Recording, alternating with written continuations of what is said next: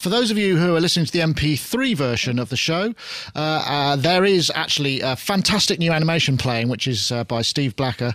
Uh, this is, in fact, uh, the subject of competition. There is a theme tune competition which you can enter by adding your own music to the theme tune, and the winner will win lots of stuff from iZotope. So, uh, sonicstate.com forward slash live is where you'll find details. Uh, it shuts at the 28th of January. Hello and welcome to Sonic Talk number 389. This is our penultimate show. Well, it's the show before NAMM. In fact, normally we do. No, this is it. Actually, yes, it's. There's not normally another one. So, welcome everybody. Um, this is Sonic Talk, as I've said. Um, watching if you're watching on YouTube, why not subscribe? We have lots of lots of videos coming up. I mean, NAMM is coming. We're going to have probably 80, 90. Uh, possibly more videos going up in the next 10 days or so. So uh, well worth it if uh, if you want to see what the latest of music technology is. But the Sonic Talk Show is a panel show where we discuss music technology and other matters. I want to say thank you very much to iZotope who are sponsoring the show. In fact, if you're a regular listener, you'll know that we have to announce the winner of the competition for last week. You will win Iris 2, the uh, spectral synthesizer, and uh, we're also giving away yet another copy. So stay tuned for that. Anyway, let's get on to our guests. We've well, let's start with Robbie Ronniman. We haven't seen him. Happy New Year, Robbie. It's been a little while since we've seen you. How are you? I'm good, thanks. You called me Robbie Ronniman then. Did I? I'm having trouble with my bees. okay, no, it's good, thanks. I'm blaming good, I'm blaming Skype compression. Yeah. Nice Christmas, nice Christmas and New Year. Went on a bit of a road trip, visiting loads of people. It was fun. Excellent. Well, glad to hear it. Well, good to have you aboard. Robbie Ronniman, of course, is uh, MD for Howard Jones, a music producer, film composer, all of those things. In fact, I think he's currently working in mid project. Is that right, Robbie? Yeah, just started producing an album for a band uh, who haven't actually put out a press release yet until tomorrow, so I can't I can't divulge until next week. Oh, well, that's quite exciting next week there will be no show. So uh, it'll be the well, next, anyway, time. next time. Anyway, well, thank you very much for joining us, Robbie. A pleasure to have you. And we'll also go over to everybody's hatted up. I feel I should be wearing a hat. Uh, Mark Tinley, who is uh, over there in Glastonbury. Uh, Mark Tinley, of course, creative thinker, sound artist, musician, public speaker, all of those things. A man of many talents. How are you, Mark? I'm all right, thank you. I'm glad to hear that. Yes. I've got a problem actually. Can I just yeah yeah yeah by asking at the beginning? Then maybe somebody can tell me uh, like halfway through or before the end. Um, I want to display JPEG images from Ableton, so I want to be able to play an audio clip and for it to throw an image up on the screen at the same time that that clip plays. And then when I play a new clip, it throws up a new image. How do I do that? Help! I would suggest um, probably uh, MIDI and some kind of MIDI trigger event kind of thing. Use something like MIDI Pipe, which is a MIDI translation program that turns MIDI events into JPEG into AppleScript events, and then use that to th- throw a full screen image onto something else. I would say. But you can actually trigger. You can actually twin visuals in Ableton to clips. You can actually okay. use it. You oh, can really? actually do Where it. Where do I find like the tutorial? I mean, I know I can put video in there, and I know I can skip around the video, and I've and I can I want to be able to press ASCII keys on my keyboard and for it to skip to a new image. So I could put a video in with all the images, but the compression's a bit severe in video and it kind of messes up my my my, uh, right. my images a bit. So well, we if do, I could we do, do it live with another computer, we run we run um Arkaos, and we we just send we we embed a MIDI a MIDI message into each um, Ableton clip so that our visuals follow the Ableton clips. Yeah, that sounds like the sort of thing I oh, suggested. So use MIDI. I need to do it with one computer, and I need to uh, and I need to do it with one screen, just to Ooh. really compound the problem. Yeah, that's tricky. I do know you can, as I say, you can twin video clips within Ableton to to to see, you know, to audio clips. But that would would that display on a second monitor or on a, on a window, you know, rather than overlay it uh, into the entire interface? I don't mind if it displays on a window that hides the Ableton window, as long as I know how to get to the clips. Right. So if I, if I can't see the Ableton window, that's fine. If I just hit ASCII keys and it throws up, and wow. it plays my clip and throws up the window, uh, or throws up the image, that's what I need to do. Okay. And at the moment, my images are TIFFs. So uh, I, I, I would suggest I would suggest using a separate program and having Ableton running in the background, listening on MIDI, and then send the MIDI to something that will correspond. That's that, and then you can have the other that other program running full screen, and so MIDI Yeah. will listen or automation will listen, and then you can throw it up. Uh, lots of interesting uh, suggestions in the chat room there. This is we're straight into music technology for a change, which is Yeah. awesome. Well done, Mark. You've brought us right into into the into the nub of what we talk about. Um, yes, uh, live um, Max Max for live. Uh, people are suggesting Yeah. should work. That's should do it.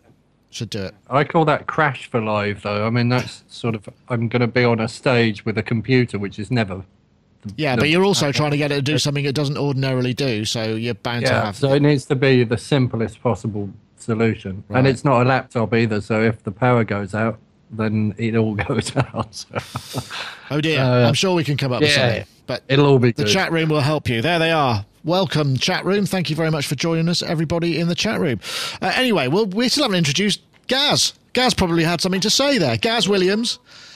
Over there in Bristol, with a slightly, slightly flaky internet connection, but we got the audio. Oh. You're, you're a bit, you're a bit pixelated, but Oh, what's going on? It's doing wonders with your hair. Oh no, hold on. If you stay still, there you go. You're starting to become clearer now. Didn't You're sort pay of the bill. coming out of the mist. Stay mist. still. stay still. Too hard to. How too can I much. possibly stay still? Gaz, of course, Williams, professional bass player, playing his bass there in his uh, bass garret, his basement, uh, uh, and producer and many other things. How are you, Gaz? I'm very good, thank you. I'm sort of excited about the forthcoming NAMM show. As you know, I wonder Yes. what on earth, what on earth is in store. You know, I think uh, I was trying to think why do I get so excited about all this stuff? You know, and I always have. I've always really looked forward to it and get really excited. And just sort of when the news starts coming in, it's just uh, I've just find it a lot of fun. I think probably a lot of people probably could relate to this, but um, Yeah, we're, Just w- there is there is going to be a lot of news. Tell me, I mean, we have filmed two exclusives here, which we're not allowed to say anything about until the first day of NAMM. So there's two things we've got ready to go. There's also more that we know is happening that we haven't seen. Um, there's stuff I can't talk about, but there's also quite a lot of stuff we can talk about. So you know that's that's good because otherwise you'd be just sitting here and you'd be going, "Tell us, Nick," and I'd be going, "I can't, sorry," and we'd have to do something else. So why don't we start with something we can talk about? Um, uh, which would be, um, yeah, let's have a look at this. This is not really NAMM news, although we're going to see it for the first time in NAMM. Dave Smith Instruments. I'm Dave Smith, and I'd like to introduce the newest addition to Dave Smith Modular, the DSM-02 character module. We took the digital effects from the Prophet 12 and Pro 2 and put it into a 14 HP Eurorack module. It's got five effects in all, and it runs at 2496. It's great for subtle tone bending and shaping, all the way to aggressive sound mangling.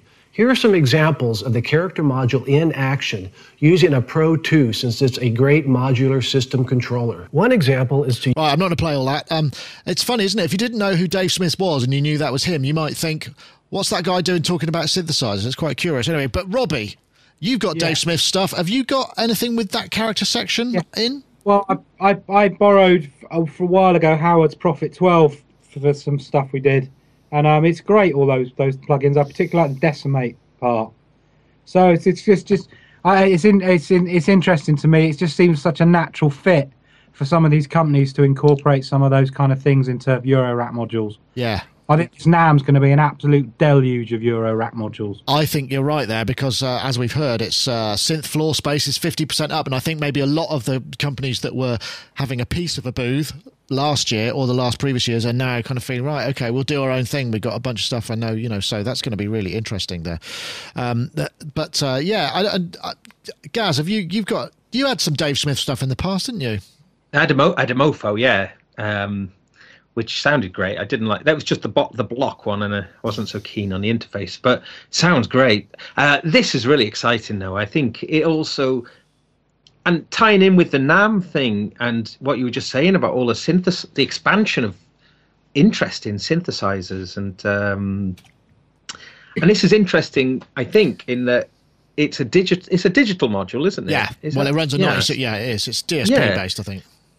So it's just quite interesting seeing that sort of marketing a digital product at what is ostensibly a, an analog situation, you know, with modulars and, and what and whatever. Um, and I think, well, I was going to say, you know, for for years we've been going on and on and on about analog. You know, bring back analog, bring back analog, and now we've got like a, you know, a complete, like a deluge of analog stuff now, really, um, relative to a few years ago. Absolutely. So Golden seeing- era, as we say. But I think maybe then there's a maturity. This is, I guess, the point I was trying to get to. There's a kind of maturity where actually, you know, loads of the great stuff of digital can be incorporated so nicely now into the analog sort of.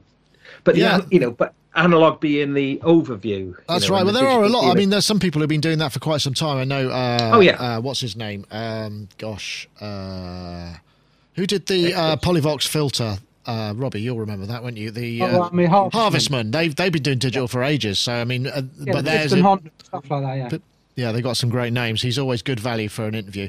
Uh, Mark, you were just coming in there. Sorry, Was I? I thought you heard you say something. you don't have to. Oh, I was on mute. Someone else must be imitating me. No But chance. I am very excited by this. I uh, well, I think the price point's really good, isn't it? Yeah, two hundred fifty-nine bucks. So that's going to probably be but it's 200 digital. I don't get my head around the fact it's digital because it says Curtis filter on it in big letters. So No, no, that's the Curtis filter that's next door to it. That uh, that the, the thing that you can see in the initial uh, image is in fact uh, Ah, Uh, yeah, if I you- want if the you look whole there, thing for two hundred and forty nine dollars. the thing in the middle there is the character, f- and then either side is the oh no, that's sorry, the thing in the middle of the Oh, it's two filters expensive either side. thing. No, the because the um, we reviewed the Curtis filter. It's not you know it's nice if you like that kind of thing. I think the thing is do. is you've got analog control via CV of that digital stuff. Okay, The thing about it, sounds Eurorack, inter- it still sounds interesting. Yeah. Sorry. the thing about Eurorack is it's a lot of people saw it like a sort of the young upstarts, didn't they? Because it's not really just about analog. It's just about interesting processing tools in that format. And a lot of Eurorack isn't analog. There's a lot of digital stuff with, with companies like Mutable Instruments and, like you said, Harvestman, and even companies like Audio Damage doing some of their DSP, you know, um, plug-in type stuff into Eurorack modules. And I think the interesting thing is, is I think it's quite it's quite easy. Well, it's not easy, but it's it's it's a lot less hard for a company to think about porting something like that to a Eurorack module than it is to think about building some great synth with all the you know all the Yeah. manufacturing constraints that come with that. Well, that also figures because you've got Studio Electronics who've been working with uh, Pittsburgh Modular to bring uh, their, their their filters, and now I hear also their oscillator modules, which is really exciting because their oscillators are absolutely in the Boomstars are brilliant. So not only have they kind of created a smaller format in the Boomstars, they're now actually granularizing that, so you can get the oscillators and you can get the filter types as well. Exciting stuff. So, do you think we're going to see in NAMM a controller keyboard that has Eurorack slots? Well, that would How be about that? interesting. That would be really good. I'd be interested, but Going the- back to what you were saying, Yeah. what you were saying about digital Euro rack stuff. That guy um, Tom Erbe, who makes uh, the sound hack stuff, which has been around forever, and it's uh, one of my favourite ways to mangle things. Yeah. uh, makes a reverb Euro Mac Yeah, I've got it. Euro. I've got- Oh, you- you've got that, have you? Euro rack module called Herb Uh, Great. It must be digital and based on, I guess, based on his algorithms and code and stuff. So I think it does a little bit more than just being reverb. I think it kind of takes your audio into a new realm. Interesting. speak. You've got that, have you, Robbie? What's it like? Yeah, I have. I mean, that's yeah, it's great. I mean, and I, I'm looking. I'm really looking forward to trying to get. I'm going to get hold of the um, the immutable instruments grains. You know, the clouds, the one that's got granular stuff on it. I mean, to me, that's what a Euro rack's all about. For me, it's making. It's, it's building a, a sound processing unit as opposed to aping up an analog synth. Does it That's do? what- Does it do what- freeze? Does, does the Erbe-Verb do a frozen reverb? Um, I don't yes. know. Yes. Yeah, and you can Oh. do you can do all sorts of interesting stuff with you know obviously with CV and gate controlling it. I mean, it's think of it like a sort of a. It's not a traditional reverb in in any sense of the word. I That's why I am like- all over That's that. how- I, I want one of those. I mean, that's how I saw this when I watched this video. I didn't see that as a synthesizer. I saw that as a way of processing my guitar and making it sound like a synth. And that's what excited me about it because I was thinking, hang on, just plug the guitar in here and I could start playing around with stuff and doing. I mean, what he did with the decimation thing at the end when it all just kind of dissolved into noise was just like, oh, yeah, that's right up my street. I really want Excellent. to do Well, you'll have to get a tiny little. ca- One thing that is quite I will, I, yeah. I suppose we could see we, we covered the Axoloti stuff last week, and uh, the chap um, who who worked on it said thanks very much for mentioning it. But you could see a situation where you have that graphical environment that you could squirt algorithms into your own Euro. So you just buy a Eurorack which has got some DSP in it, and you're going to go well. It comes with a bunch of stuff, but you can do this thing as well and have access to the CV. That that sounds interesting to me. There is already a module that does that. oh, is there? Yeah, there's already a module where you can pro up, upload your own algorithms into it. Is Sort the of a- GUI for writing the algorithms kind of not mathematical though? That's the, that's going to be the key, isn't I'm it? not sure. I'm not sure. I haven't really looked into it, but I know that it's. I know. I, I looked into it when I was building my my modular on modulargrid.net. Uh, Atomic Shadow uh, her- says that's its Super Synth- Pro, um, Super 37. al- Although maybe I haven't been following the chat, so that could be out of context. Apologies if not, but hello chat room. Anyway, and thank you for your um, brilliant input. Um, it, yeah, I mean, what I like about it is this statement of intent. You know, the notion that you know it's like, yeah, we're going to do it, and it makes sense to granularize all the bits and pieces, the good bits of synths. You know, because some synths have great envelopes, some synths have great filters. You know, so to be able to just put all of those things in in bits. Yes, Gaz. Yeah, um, that's uh, a, a, a, a keyboard with 800, um, sorry, Eurorack uh, slots. Uh, it's called the Super Synthesis Super 37 powered Eurorack case and keyboard. Uh, Ah. that, so that looks really cool. I haven't seen that before. So thanks so- to the chat room for. Oh yeah, look at out. that. Although the only problem is, is you're going to run out of space eventually, aren't you? Yeah, but you you know for just a sort of you know you'd have your rack as well, but you could just take that and have it as a standalone Oh, for gigging. there's so much potential for spend- Snazzy, it's Snazzy FX who do an Arduino module. I remembered. Ah, okay, excellent. Yeah. Oh well, good stuff. I mean, so yes, this is NAMM, uh, not a rumor. This is NAMM Truth uh, Part One. So fantastic news. Uh, uh, we're going to go. I've just actually booked an appointment to go and see Dave himself, who will be demonstrating me, and I'll, I'll have a chat with him about, you know, perhaps the way that things are now going to be going for Dave Smith Instruments, sort of design and products. That would be very interesting because presumably, you know, Dave is uh, able to step back a little bit, a man of his uh, his advanced years, and thinking, you know, he's probably got some fantastic designers who can come up with all sorts of amazing stuff, which would be fantastic. Um, so, uh, what's next? Oh, this is another one, and I found a video. This is one from CES which isn't actually all that good a video, but at least it's actually something. So this is the well. This is from uh, keysale.ru. I'm not quite sure. Um, the, uh, so this is the Casio XWPD1, which uh, Peter Kirn has written quite an interesting piece about. This is a very quite a cheesy video. Um, let me see if I can find. I might have put the wrong. Yes, this is the track transformer. Uh, is she going to play something? Oh, this is not the video I thought I had it. Apologies there. I don't speak Russian or Japanese. Well, that's a bit of an error. Schoolboy error there. The wrong video. The video I was actually looking for was uh, uh, of, let me see, what was the name of the the producer Sarah Sims, who was, uh, if you look Sarah Sims at XWPD1, you'll find the video that I meant to play but actually didn't. But this is quite interesting the notion of the step sequencing part of the Casio. Let's see if I've got it in here somewhere. Uh, the Casio X XWPD1. Uh, sorry. Nice catchy name. Yeah, well, that's that's that's one of the downsides of that. It's, but I guess that works for the uh, the Japanese market because then we have a discussion quite recently about uh, how naming conventions worked for different territories. You know, because the Japanese are more keen on numbers and and and, and letters. Whereas, uh, oh, let's have a look. Here we go. Millennium Falcon. This this might be it. Ah, no, here we go. This is uh, here it is Peter Kirn's article on Create Digital Music. That's what it looks like. Uh, it's Millennium described as Millennium Falcon meets um, looks like a Suzuki Omnichord, but with pads. But uh, apparently the Or thing the thing is 64 track Yeah. sequencer, so four banks of pads, each one with its own track. You can load your own samples as well. We're not clear as to what the sequencing uh, capabilities are or what the MIDI is going on there, but.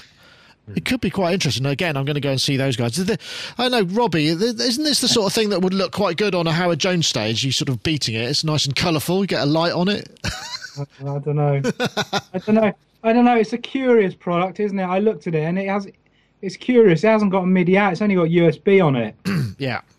So it's a bit bit odd that you can't connect it directly up to something. You got to have it like going through something first. Um, I don't know. It's it, Casio. They're a curious company, aren't they? They kind of they they kind of throw in curveballs whenever they bring something out like this. They're Well- slightly kind of off the beaten track in a way, but kind of not. I mean, yeah, I don't know. I don't know. I, I think I'm biased by the look of it. I just think it looks a bit looks a bit, little bit toy-like. I think It, it, looks, like brilliant. It looks like the DJ Bucket. love it. Gaz, I think Gaz is excited. I think it's ace. I've seen a lot. I've seen it get a lot of stick online already. People going, "Oh, it looks like the Millennium Falcon." The Millennium Falcon looks amazing. So why not? You Yeah. know, What's wrong with that? You know, At least, Yeah. it, at least it doesn't look like Darth Vader.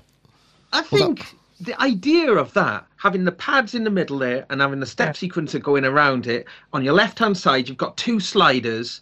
I mean, you know, I think compared to something like the Maschine, which you've got like the pads ergonomically, you know, performing it, I think that looks like it's a really great layout for performance.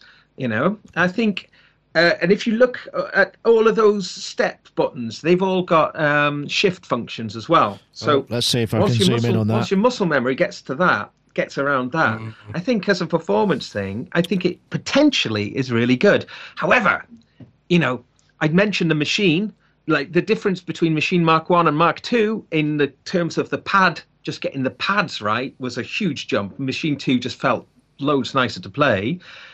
Hmm. Will Casio, will those pads be like the bad old days of pads, you know, where, where when you're trying to trigger them, it's it's quite awkward to get the velocity feeling nice and you know so so those things would be more my concern i think the layout is brilliant really cool So I've just got to bring this in. Uh, Red Walks in the chat room says it has to be called the Dark Fader. I like it. uh, uh, just on, while we're on a Casio tip, yeah. somebody from Casio point, posted up. Somebody I know posted up on Facebook the other day a picture of their they're bringing out ICZ for the for for the for iPad just after NAMM, What's Ooh. that? What's that? and it's a vir- it's a total Ah. virtual CZ synth, exactly Brilliant. recreated all the graphically everything. Wow, that sounds interesting. Mark, that sounded like it excited you. What about the actual? Um, uh, Casio do excite me, you know, and and I I suppose one of my first uh, uh, uh, kind of dabblings with samplers was the Casio SK1. But I and I love the look of this thing. I think it looks brilliant. I think there's some things that uh, make absolutely no sense to me at all on the on the um the actual user interface. Like that circle going round the outside is the 16 steps going round and round. I don't get that. Why doesn't it have if it related somehow musically to circle of fifths and you could do something with transposition with Well, the it might- it might do. was- well, it can't though because it's got 16 steps. oh, okay.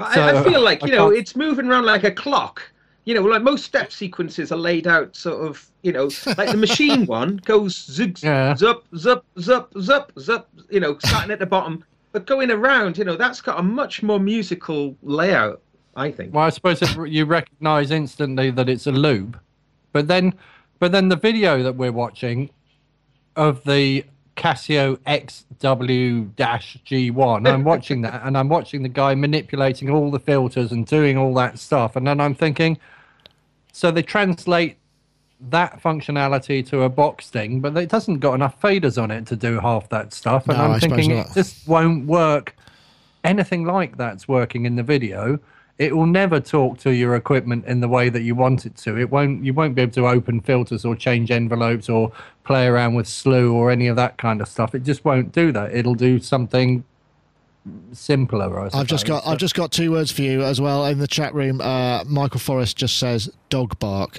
which I think you know the sound I'm making. I, I'm thinking of that's Yeah. the that's the GM kind of got dog bark slash uh, Guija kind of sound. Oh oh. On, yeah, on the Casio, I mean, the Casio SK1 had some like kind of iconic. Well, the Casio SK5 had a really good dog bark on it, actually. thinking about it, and a lion, Classic dog bark. lion. What was that? What I've was, just sent you a picture of it, Nick. By the way, I've just sent you the the screenshot they gave of the ICZ as an email. oh, okay. Let me uh, let me just check that. See if I can draw that. Oh yeah, that looks good. Uh, so can I throw that in here? I don't know. Oh yes, I can. I mean, Ca- Casio have made some really good instruments in the in the past, and some of their stuff is Nice. you, you, could, you could use it for doing things you can't do en- with anything else. So, Yeah. Maybe it does do something that you couldn't do with anything. No, else, I'm looking forward to. I mean, I, I suspect that's what's happening. Is you know, uh, Mike Martin, who seems to be behind a lot of the development stuff, and who's you know, the, well, we, we, me and Robbie have both talked about the. Uh, I can't remember the name of the master keyboard. Um, the piano, the stage piano. yeah, which was uh, Oh, yeah. massively overspecified. I mean, the review I did, I, I really miss having that around because a just having a massive keyboard with uh, aftertouch and big keys. Did it have aftertouch? Maybe it didn't. Yeah, yes, yeah, it yeah, did. yeah. Uh, but all of that DSP, you could layer up kind of up to 256 things and create all sorts of stuff. So there's there's there's all of this stuff there ready to go. So I mean, there, there's definitely motion. I think. Have you seen the price of them though? These, I mean, forget the red thing for a moment. Going back to the XWG one, Yeah, they're very. you uh, can buy. I mean, they, that that sounds good. Uh, and at the end of it, I was thinking it, it's kind of like a whole track running in it at the end of it, and and they're like 170 quid on eBay, and it's that's that's unbelievably cheap for that kind of functionality. As Yeah, far as I can, it is. I mean, like a I think- proper keyboard with. I think if it, in my review, take- I remember in my review because I did the other one, the P, one- uh, the P one. Oh, I can't forget. It's in the, it's over there actually. Uh, and it, while it was incredibly impressive, it was a little bit of a kind of unfamiliar way of working, and that's the problem that you get, you know, with, Right. with some of these things. But for a kid starting out who doesn't know any better, you know, hasn't got like a, a kind of some other OS to, to, to compare it to, they're going to pick that up very quickly and be able to do all sorts of stuff. So it'll be very interesting. yeah. But I, I guess with that Cas- that Casio thing, just one last thing is it, that it has got onboard sampling on. Yes, it does. Yeah. Quite interesting, but you've only got like a you know just like a three digit LED displays.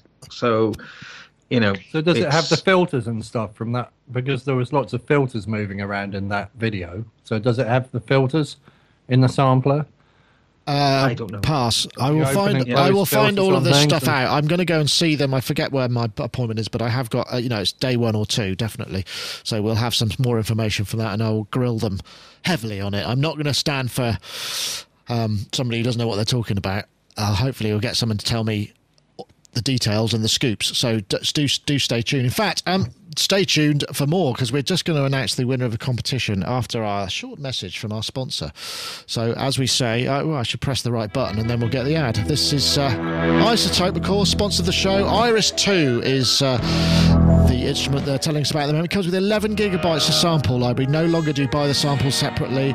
It's got intuitive spectrum selections tools, isolate specific audio frequencies and play on a MIDI keyboard, multi-mode master filter, flexible new modulation system with over 100 modulatable parameters. This is based on their RX technology and it really does sound good. Comes with some fantastic waves. Uh, it's got five envelopes, five LFOs that you can assign all over the shop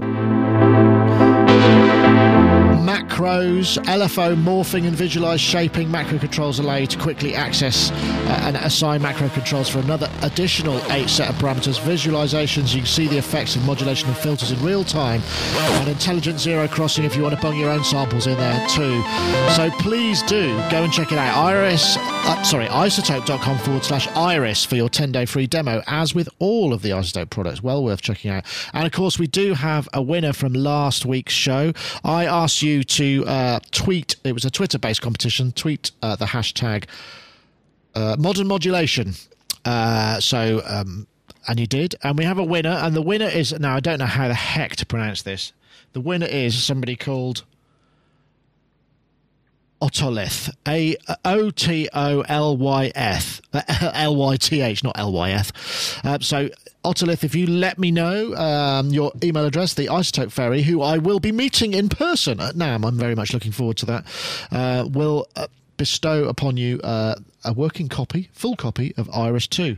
And we've also got a competition to run this week. Again, you need to be on Twitter. It's quite simple, though. All you have to do is tweet basically this. You tweet, we're looking for the hashtag evocative effects, all one word, evocative effects.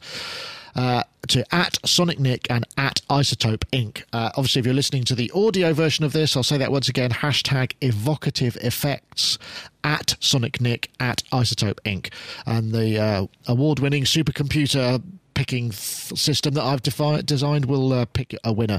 Um, but if you, you've got 140 characters in your tweet, so you know, bung something else in there as well. We always like to have a little bit of extra, um, extra as well, because I know iZotope do read it, and uh, we certainly do as well. Anyway, thanks to iZotope for their sponsorship of the show. And don't forget, actually, iZotope, while I'm at it, the theme tune competition, sonicstate.com forward slash live. You download our new an- animation, and uh, you've got till January the 28th is the deadline for that. So uh, go and check that out. Uh, the details are sonicstate.com forward slash live. You can access the video, and the form is all there. And we've got some really kind of imaginative and great entries so far. So looking forward to more of those. N- Nick, can I just jump in quickly? Yeah. Um, I did a gig on Saturday, like I talked about. on Oh, the your show Volca last gig. week. Yeah, it was a disaster. Oh, no! Oh, Oh, no. oh, it was awful. What an embarrassing disaster. Oh, I shouldn't laugh, but but but it's just the way you say it. Eh, well, like there was there'd been these DJs playing, and then I had everything set up, and I had a friend along to help me. Started things off, just got some beats on the go. This girl came up. She goes, "What's this shit? Stop it! It's rubbish." Within about two minutes.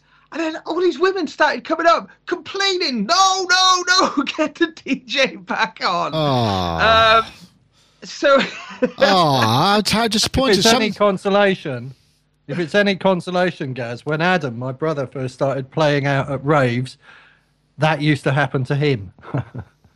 exactly the same thing. People would get really upset. They'd be like, "Why? Why are you playing? What is this stuff?" Um, but but he didn't stop him. good, yeah. But but actually, we were saved. I was saved. Um, Math and Scott from the Egg, they turned up and they came and joined, and we all started. And then the DJ started playing, and we all played. We all jammed All together. played then. together. And then it was okay, and it it was fine then. But that initial Excellent. moment, Oh, especially no. with those complaints, was just like a real oh. Ah, ouch.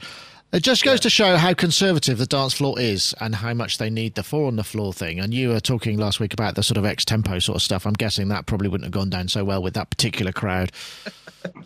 Ah, But good, was- good, on- good on you for trying, though, Gaz. That's the main thing, you know. if we didn't have any trying, we'd have no innovation. Uh, right, there's another video here. This is a Nord something. Very indistinct. And that was it. There's something, something. They've got something else coming on, which actually, when you consider it, you know, Clavia are a small company, so for them to release yet another piece of hardware. So I think last year I saw maybe it was the A4, which I've heard is very good. We haven't reviewed it, but uh, it's very uh, it's, it's spoken very highly of by a lot of people that I've spoken to actually. So this is going to be quite interesting, and we're actually going to see them the day before NAMM, where we're going to get an exclusive. So we'll have that as well. Um, what would it, uh, Robbie? Have you got any Clavia stuff? Um, I had a Nord lead, the first one, and I did like it. And when I got rid of it, there were quite often times afterwards I thought, hmm, wish I hadn't got rid of that. I kind of sampled off two or three of the main sounds I always used, but um, I, I, I- I'm quite interested. I, I, I always wanted to get one of the modular ones, the G2, which was like their Yeah. kind of modular ecosystem. And I'm wondering whether they might re- revisit that with a new G3 or something. Oh, wouldn't that be good? Is that what you'd like it to be then? Yeah, I'd like it to be something like that as opposed to just another virtual analog. Right. You know, just standard analog. Interesting. I don't know. What about you, Mark? Anything specific? Because they've got two markets, haven't they? They do the stage uh, keyboards, you know, electrome- uh, electromechanical emulations and pianos and stuff, and they do really well with those. So there's sort of two strands to their products, really. Um, my opinion, they've always made things that sound really good, and they've always made things that look really good. So Um, it's well, it's going to be something that looks and sounds really good.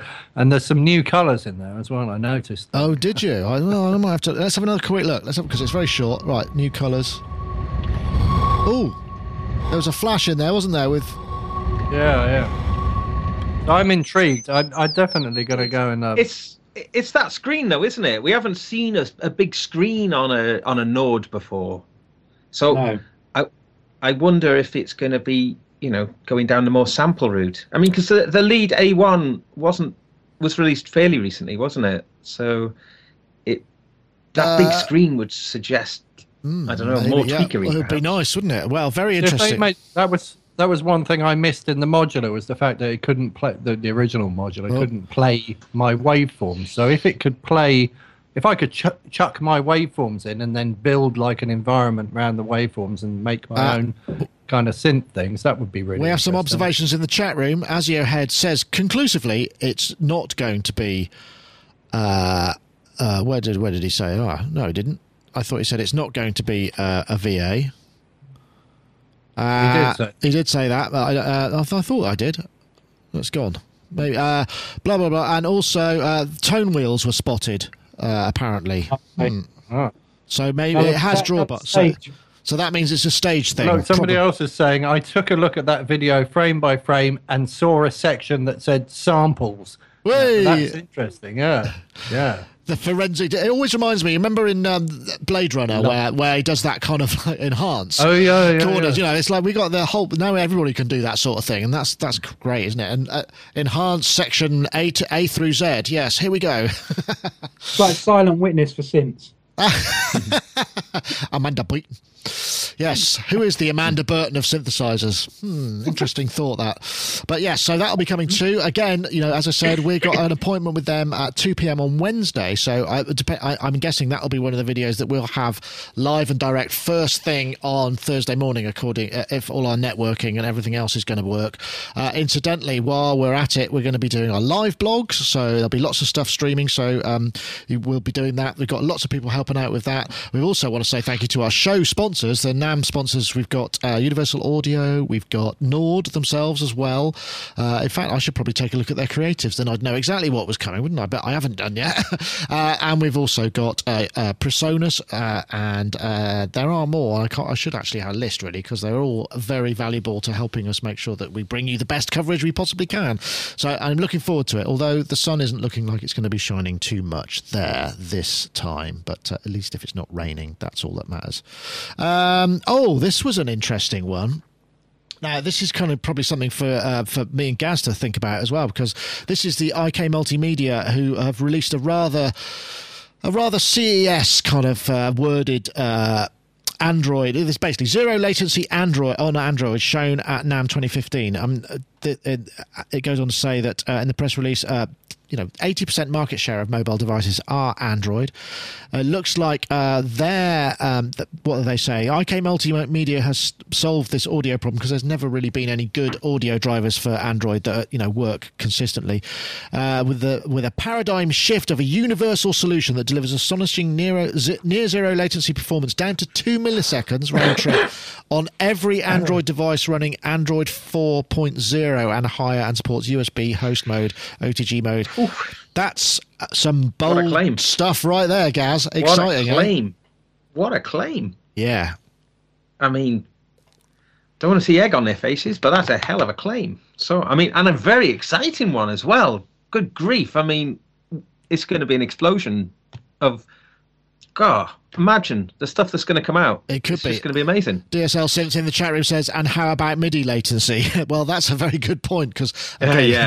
if, good if they can get audio right and MIDI is all over the place, then the audio rate latency is kind But it of was this time. It was this time last year, though, wasn't it, Nick? And you had a little demonstration from uh, the guys over at um, Sonoma. Yes, the Wireworks sort- guys. They did sort of cracked it then, though. But Well, we they had. They, they, anything. they were trying to get uh, an SDK level, so they were trying to sell the technology on to your Samsungs and your, you know, your HTCs and those people, so that it would be included at the OS level or you know b- adopted by all of those so then it would be available so I don't think they were trying to sell something that you would download and put into your system and I don't know again because this is one of the big problems isn't it how do you access sort of all bare metal type performance on a device that's that's got an OS that you can't really access because you know it's, it's written and closed by most of the manufacturers of the Android devices and also Google themselves by the pro- production of it. So it's an interesting thought, but yeah, I'm I fully into. In fact, again, I've just booked an appointment uh, for that too. But that would be exciting. I mean, I know, um, Mark, you haven't got any Android devices, but it might be worth getting some because they are haven't got any dirt cheap.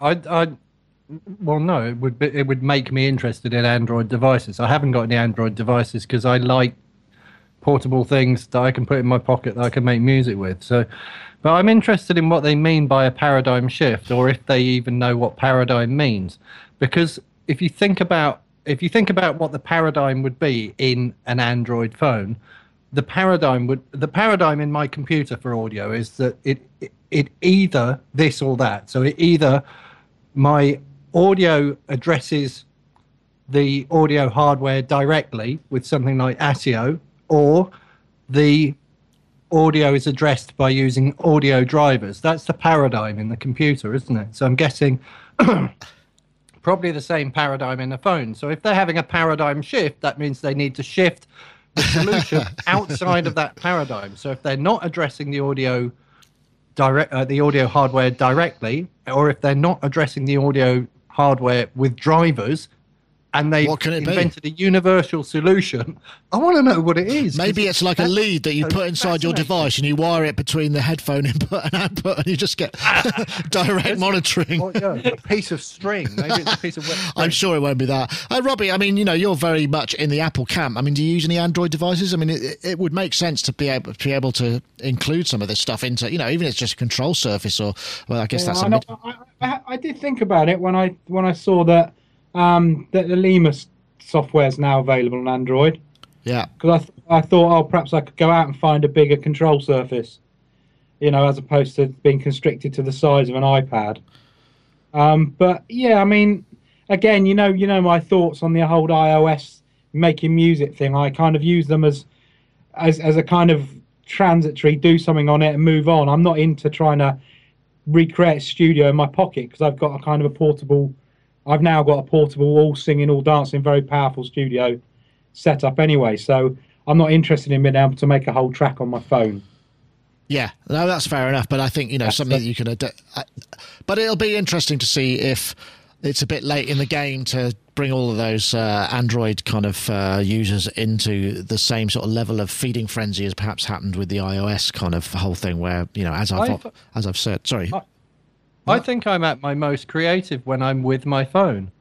So I've been sitting down for the last week writing a speech, and I'm sitting in front of the computer doing that. But whenever I go out walking, so if I take the dog for a walk, I've got my phone in my hand, and I just talk into my phone, and I come out. And while I'm walking around in nature, in the environment, I come up with more ideas and i've and with music i've always done that but whatever device i've had in my hand i just like use a dictaphone sing into it and then put the put the wav files into into um you know that's my starting block when i'm working in a Yeah. digital audio environment is my starting block is invariably something i've sung into my phone which i put in the computer and loop and then try and work everything else out around so the phone for me is one of the most important parts of my uh, workflow because so it needs to it needs to have reasonably good audio quality capture in the first place to be able Yeah. to reuse that stuff. But if. I get if I get stuck on ideas, I'll just go out walking and then I'll sing into my phone or do or I might you know drum machines into my phone, whatever, wherever I am. If I'm away from the computer as the working Yeah. environment, and out somewhere else,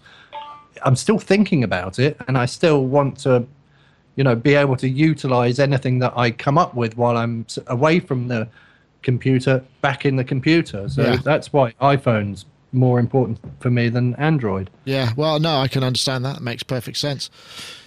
Nick, Yeah. have you seen the, the possible op- uh, teenage engineering leak uh, that's just been Uh-oh. posted? Uh, I'll put it. I'll, uh, I'll, I'll put the post. I'll put the link in the uh, chat room. But uh, I think this has just gone up. It might be a hoax, but it looks good. Let's have a look. Let's let's throw Pokemon that. fanatics. Let's see. Oh please! What's this then? Okay, here it They are, comes. they are Oh, announcing. oh, something, hold on. aren't Pads. Look at that. Uh, oh, I don't know. Well, who's put that up? Space travel made easy. Mm, It looks like a sort of a Saturday Night Fever dance floor. That does. It yeah. does. Uh, for, Dave Spears for your put it hamster. Up. I think it might be Dave, a hoax. Actually. Dave made that composite image earlier, leaked it onto the internet. You think? That's what he said last week, wasn't it? it was well, actually, the uh, no, but one thing that that, Oh, it's that a hoax. It's that- a hoax, apparently. Ah, okay. Oh, hoax alert! Hoax alert! But the thing about it is, uh, they are showing that. Little, is it? Is it? Teenage The did that little PO12. drum machine, the PO12. Yeah, we're going to see that. I think so. That'll be available. So there is, you know, again, yet another thing to keep out. We've got an appointment with them on Thursday morning, I believe. So that's going to be another thing that we can take a look at. Um, there is more. Good grief! There's just so much more. Um, oh yes, this looks interesting.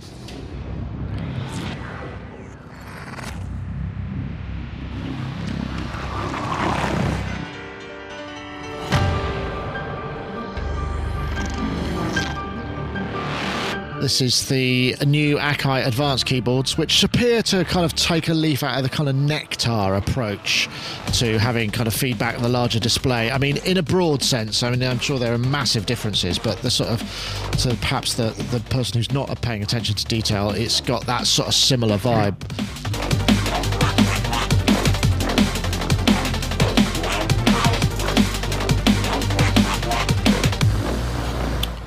Interesting stuff. Uh, the Akai Advanced keyboards. Um, as far as I know, I mean, I had a look into this because uh, Trigger Finger Pro, uh, which I reviewed in the summer, comes with a piece of software called Arsenal, which you can load your presets into and create. It's like a wrapper for uh, VSTs only. It doesn't do A- AUs, but it allows you then to have very tight control of the plugins that you're using from within a, a a host app, and I think that's the way they're getting around it, rather than direct integration with everything. But it looks quite interesting. I know, um, Robbie, have you checked out the Nektar stuff? I mean, is this something that that would be of Um, interest? we- This does look interesting for sure. It comes with a whole bunch of stuff. They did actually approach Howard and myself about this keyboard a while ago. Um, uh, what what I wasn't sure about was um, certainly at the time when I was kind of privy to information about it, it seemed like it was quite.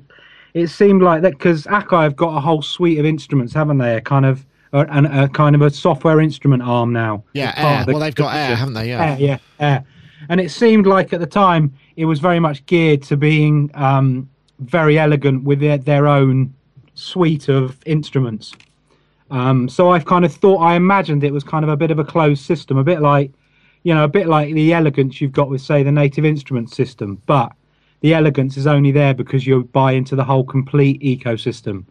Um, but looking at that video there, it seemed to look like it would kind of opened it up a little bit more to to other people's third party instruments. Yeah, I mean, it does say it, it does say massive, don't most VST plugins, which So that's that's a different prospect. I mean, it's just it's just the whole prospect. The, the idea of having a kind of a great database where you can cross reference, you know, whatever br- a brass sound, then it can you get every listing coming up from all the different manufacturers of synth you've got or samplers is a great idea. Kind of, kind of, kind of the, the native instruments tried with the original Kore thing. It's just a question of how well that integrates and how much effort it is to kind of assimilate your own instruments into it yeah, because you might spend your whole life creating a database as opposed to doing doing any music. yeah, there is that. I know, uh, yeah. Gaz, what do you think? I think it looks very nice. I think they've got the presentation. You know, the screen looks really nice. The uh, you know the graphics of this. You know, it looks like a really pleasing work environment. Um, Yeah. uh, I think it also looks like if people have been on the fence a little bit with the com- the um, the Kontrol series from Native Instruments, you know, this one might kind of win over because it's got the pads. A lot of people were critical of the Native Instruments one because it didn't have the pads Yeah, on there. I guess Yeah, they that's a good wanted to keep the you know the Maschine and the Kontrol thing very I, spo- much. I suppose same. you could, if it's VSTs, you could actually run, you could run Native Instruments plugins within it, which would be kind of quite uh, uh, ironic Yeah. in a way. Yeah, but it, it, it you know we're, we're, we're, we're catching glimpses of this thing and the glimpses you see i think i think they could be onto a winner with this one i really do Mm, it, it really does depend on you know when it says most VST plugins. yeah it's really going to be key that they get more than yeah. more than just some. You know, yeah i mean the Nektar uh, example was it was a good example in that the the thing there is that they do the work for you they ma- you know they put the hours in mapping everything and then put that all those maps just into the into the software so you just don't have to do any of the work they do the work for you so it looks like this system is also going to rely on that so I guess the success of it is going to be how how quick are they going to be to sort of support new plugins that get released. You know, again, eh, you, you know, Yeah. there's going to be a whole load pre-mapped, but but how many are going to be you know updated, kept you know f- fresh? That that that would be that would be interesting to see. Yeah, you know, yeah, and so. and to be fair to Nektar, I think they've been very good in that area. They've been very good with their. But this uh, has got to this has got to be something that they'd be thinking, oh, you know, because because Yeah. just purely because it, it's in a similar area to uh, Yeah. to what they do. So it, it, they're having to keep that work up, Yeah. aren't they? They're having to keep. They're going to have to keep the support going after point of sale. You know, Yeah. How many Is it- is- is it manufacturers wrapped? like doing that? is it what?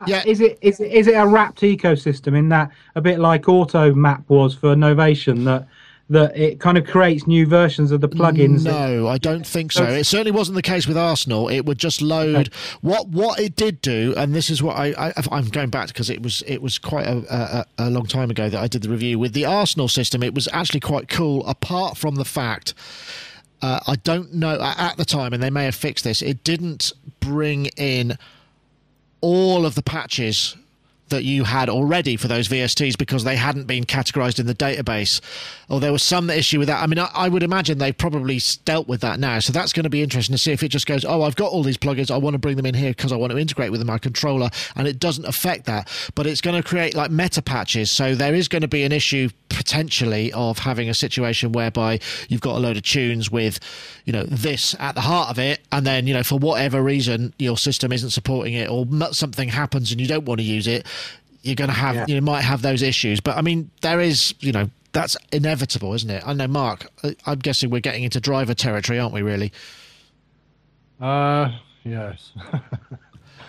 uh, I uh, I won't go there. I'll um, I watched the video, and then I had to watch it again because I noticed that the video implies that the screen on the unit can show you what you're seeing on your computer because they kept putting the computer screen right next to the uh, the screen on the on or the display on the keyboard, and I kept thinking, oh, that's great. I'll be able to, even if you can't actually physically manipulate everything or see it at full size, wouldn't it be great if you could have Ableton showing up in a window on your keyboard so you could see what was going on, basically like mini yeah. screen displaying big computer screen.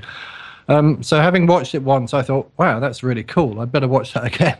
I watched it again and then I realised it's just very cleverly implied. Yeah. Um, and then as far as wrappers for things are concerned, uh, somebody needs to write that in really usable and and kind of well clever ways because I've got the oh, that what's that thing called? You know, the little uh, Novation thing with the slider on it and lots of knobs and Nocturn. stuff, and that's got yeah. Automap on it. Yeah, yeah. yeah. Um, I think that method is, is like you know it, it it it basically all that thing does is it takes your entire VST or your AU folder, it looks at it and it goes, oh, plugin number one. What's all the parameters for this? Okay, there's 250 parameters on this plugin. Oh well, I've only got eight knobs, so I'll lay that out across like 60 pages or something, and then it and then the next plugin, the next plugin. So when you go to that plugin if you click on the plugin and you move something on the plugin, then a, a, corresponding knob kind of shows up. But if you go through the pages on the on the hardware device, you might find that you've got your frequency for your filter on one page, and then your resonance for the filter is like four or five pages away. Yeah, I mean, I think I think it's to learn it. And uh, no, I think you're right. I think it's very key on on very quick and ability to remap stuff without changing it. That is very very key. I think, and if they can do that, then they then they are you know somewhat further down the line of creating something that is going to be really hot. Definitely, and I will ask those questions. You know, I'm hoping to sort of get some time with someone who, who knows the product and we can actually kind of you know get to the nuts and bolts of it. I think. Yeah.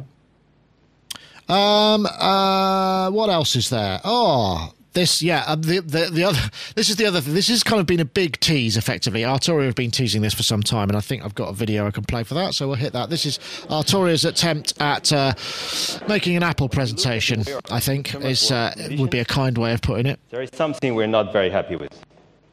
Something we have not been very happy with for many actually i can't be bothered to play the whole thing but the notion is right uh, let me see i have got uh, we got that advanced keyboards. The notion is, oops, I don't want to sign in. No, uh, that Arturia are creating a new. Does it all the most amazing innovation in uh, um, in audio interfaces that you've ever seen, and proceeds to rubbish everybody else's attempts over the last you know couple of decades, uh, uh, with with quite a lot of marketing hyper, hyperbole and. Um, and misinformation, I think would be fair to say. But it's gonna it could be interesting but my question was really more you know are you interested? And if if you are what is it that would make a really groundbreaking audio interface for you? Let's start with you gaz. Yeah so those big claims is going to be very interesting. So i i, I think it would have to be um something that could be class compliant, which I'm assuming it is because they're saying it works with the iPad, um, or certainly have a class comp- compliant mode. Uh, it would have to have. Um, it would have to have mic mic pre's, high impedance inputs, for diff and ADAT, I think, which I think it's saying it's got all of those as well. Um, uh, now, uh, there's some wireless idea, some wireless part of it, which I just really don't understand what that could possibly be. Yeah, that's Um, another aspect that we don't know. Yeah, uh, maybe I would like to also have to be able to operate it using my iPad. So it, even though it's connected to the computer, using the iPad as like the, the mixer for it, I So think that would be it might have cool. an HTML5 um, web server Or in it. even even even better. Yeah. Even better. Yeah. So you could use it with anything. That would be great, wouldn't it? That would be Uh, interesting. what else? Uh, I guess the sound quality. Those preamps would have to be really good. Um, you know, so really, really good. I guess. Uh, the, the the converters as well would Yeah. have to be just top notch. Uh, what else would it need? Um, Yeah, reliability I mean, there's all yeah reliability and good drivers. I know, Robbie. What do you say? or no drivers. Yeah, no Well, the interesting thing is, it, to all intents and purposes, it looks like sort of like a like an Apple Airport or Mini or a Mac Mini, doesn't it? It doesn't look like there's any kind of knobs or any sort of controls on it. I don't know if that's just a graphical. Yeah, You know, there doesn't look like anything sticking out from it anywhere. So it does imply that perhaps a lot of the control is via something else. Like a Um, like a like a wireless breakout box. Yeah. yeah, yeah, maybe. but I mean, uh, the thing about the thing I always think about MIDI and about audio interfaces is that nobody has truly ever tackled making a dedicated audio interface for the live market, as in not Ableton Live, as in for the live touring market. You know, there's there's there's interfaces that people kind of adopt, like the MOTU UltraLite, which are the nearest thing to being the right sort of um, functionality. But no one's really thought of bringing out an interface that's dedicated to being, you know, up to the rigors of touring and all that kind of thing. So perhaps this has got that emphasis on it. yeah, perhaps. I mean, it doesn't actually look like it's got um, any 19-inch rack mounting kind of going on there. I would say, so that might be a bit tricky. I know, Mark. What would it be for you? I mean, it's it, you know, it is a bold claim, and I think you know they can only. It's going to have to be do something pretty sensational to make us go, oh yeah, fair enough. You were you were right. What Okay. you were saying is you know fair enough, but I mean, I've been looking for an audio interface to replace my audio interface, and my current solution is to just keep the one I've got, uh, which works brilliantly. Uh, but it doesn't work on everything. And I kind of thought, well, I want something that I can use on everything. So at the moment, uh, whatever this audio interface is, it needs to be as fast as my current Firewire audio interface, which is really tight, actually. I've got a, a Focusrite DSP Pro 24, which is interesting, actually, because I think the first software I had on my Atari was Pro 24. So there, Yeah. there, that's come around again. Um, uh, but it, uh, but FireWire won't work on my laptop, so it's uh, it needs to be universal uh, USB, as in plug it into uh, USB two or USB three, and class compliant, and it needs to be able to work on my iPad. And uh, what I like about my current audio interface is I don't have to plug it into the mains, so this thing needs to be self-powered and then I want a couple of XLRs on it with good clean phantom power. I need at least one guitar input, at least one pair of line jacks for a synth, but probably several pairs of line jacks because I want to return uh, all sorts of different, um, uh, you know, my rack stuff, any of my old reverbs and racks. Although I have uh, the solution for that at the moment is that I've got this Fostex interface which has a, a light pipe coming out of it. So if if it didn't have loads and loads of jacks, a light pipe going into it would be enough. It's got to have Sony Philips digital interface going into it. It should probably have word clock going into it and out of it. So it's starting to get CV quite complicated. well. CV I quite gate. like my. I, Why not? I don't. But and then it needs MIDI on it. I know. Really, I'm only talking about the things that my uh, that my uh, existing Focusrite interface has got on it, and that's in a half rack unit. Uh, and then I need at least eight outputs in case I want to do 7.1. So if I want to start mixing things and having speakers all over the place, which is very likely. And actually, what I'd really like on an audio interface, as well as all of that, is to have a 3.5 millimeter mini jack line in and line out, so that when I'm doing stuff with my little stuff, I can interface that stuff as well, like things that you know, like my little um, on my camera, even you know, Yeah. uh, and, and then I've got that. Um, I forgot what it's Not called much, now. Yeah. Everything. No, um, but it's not that much though, really, because it's not the only difference. The only real difference between that and the existing audio interface is that it would need to have USB and be class compliant. Um, so it's not. Right. Yeah, but it is a Phantom lot. I power suppose. was an issue, though, isn't it? Yeah. fan- Phantom power over. over USB is going to be. Yeah. Well, yeah, I mean, Some- you know, my audio sometimes- interface that I've used for years and years is a, a Motu Traveler, and is Yeah. I, I reckon has been one of the best interfaces there's been around for, for mobile use because you've got four pre's that, and so you can run four Phantom Power pre's, and that's over FireWire. So I think can FireWire draw more voltage? I'm not sure. It's different. No, not Um, really. No. But that's set that's the MOTU MOTU traveler has set a standard for me and i haven't been able to find a replacement for mine for my traveler yet although because it's firewire 400 i'm thinking its time is drawing near but um so Yeah. arturia what are you going to bring for Yeah. us Well, well, well, we shall see. I mean, but it's yes, it's going to be interesting. I, I suppose the thing is, you've also got to bear in mind is basically the release of an audio interface is not generally big news. It's not an exciting thing, not anymore. You know, not since the first ones of these kinds came out. So they've got to kind of create some sort of buzz somehow, and uh, they're they're certainly doing that to a degree, but perhaps. Um, it just feels a little bit over grandiose for what is essentially, you know, a utilitarian object. What rather than- about um, what about this for a thought then? If IK Multimedia have had this huge paradigm shift, which means they're no longer connecting to the audio hardware directly or via drivers, then maybe Arturia have had the same idea because we know that ideas kind of pop up in the universe in different places at the same time. So, you know, inventors have traditionally invented things at the same time, like light bulbs and radios and all that sort of stuff. So maybe uh, IK Multimedia and Arturia have had this same light bulb moment, and they've kind of there it is. Okay, here- here's a thought. new paradigm. How about this? Here's a thought. This is all a complete smokescreen because Aha. it's just an audio interface. What they're actually going to be bringing, as uh, um, people are saying in the chat room, uh, Atomic Shadow, is a polybrute. And that's going to be the big news. We're all expecting an audio interface, but what's actually going to happen is a is a, a, an analog poly. How about that? So they're just throwing us off the scent. Yeah, I'm, I'm up for And that. they'll say- that would be very interesting, actually. That would be very clever as well. and it's the sort of As long thing it that makes my teeth for me as well. And uh, yeah, and it's the sort. Maybe it's a maybe it's a polybrute with an audio interface component. Who knows? And a tease made. And a tease made. That's right. And a, uh, a I French want- to English translator.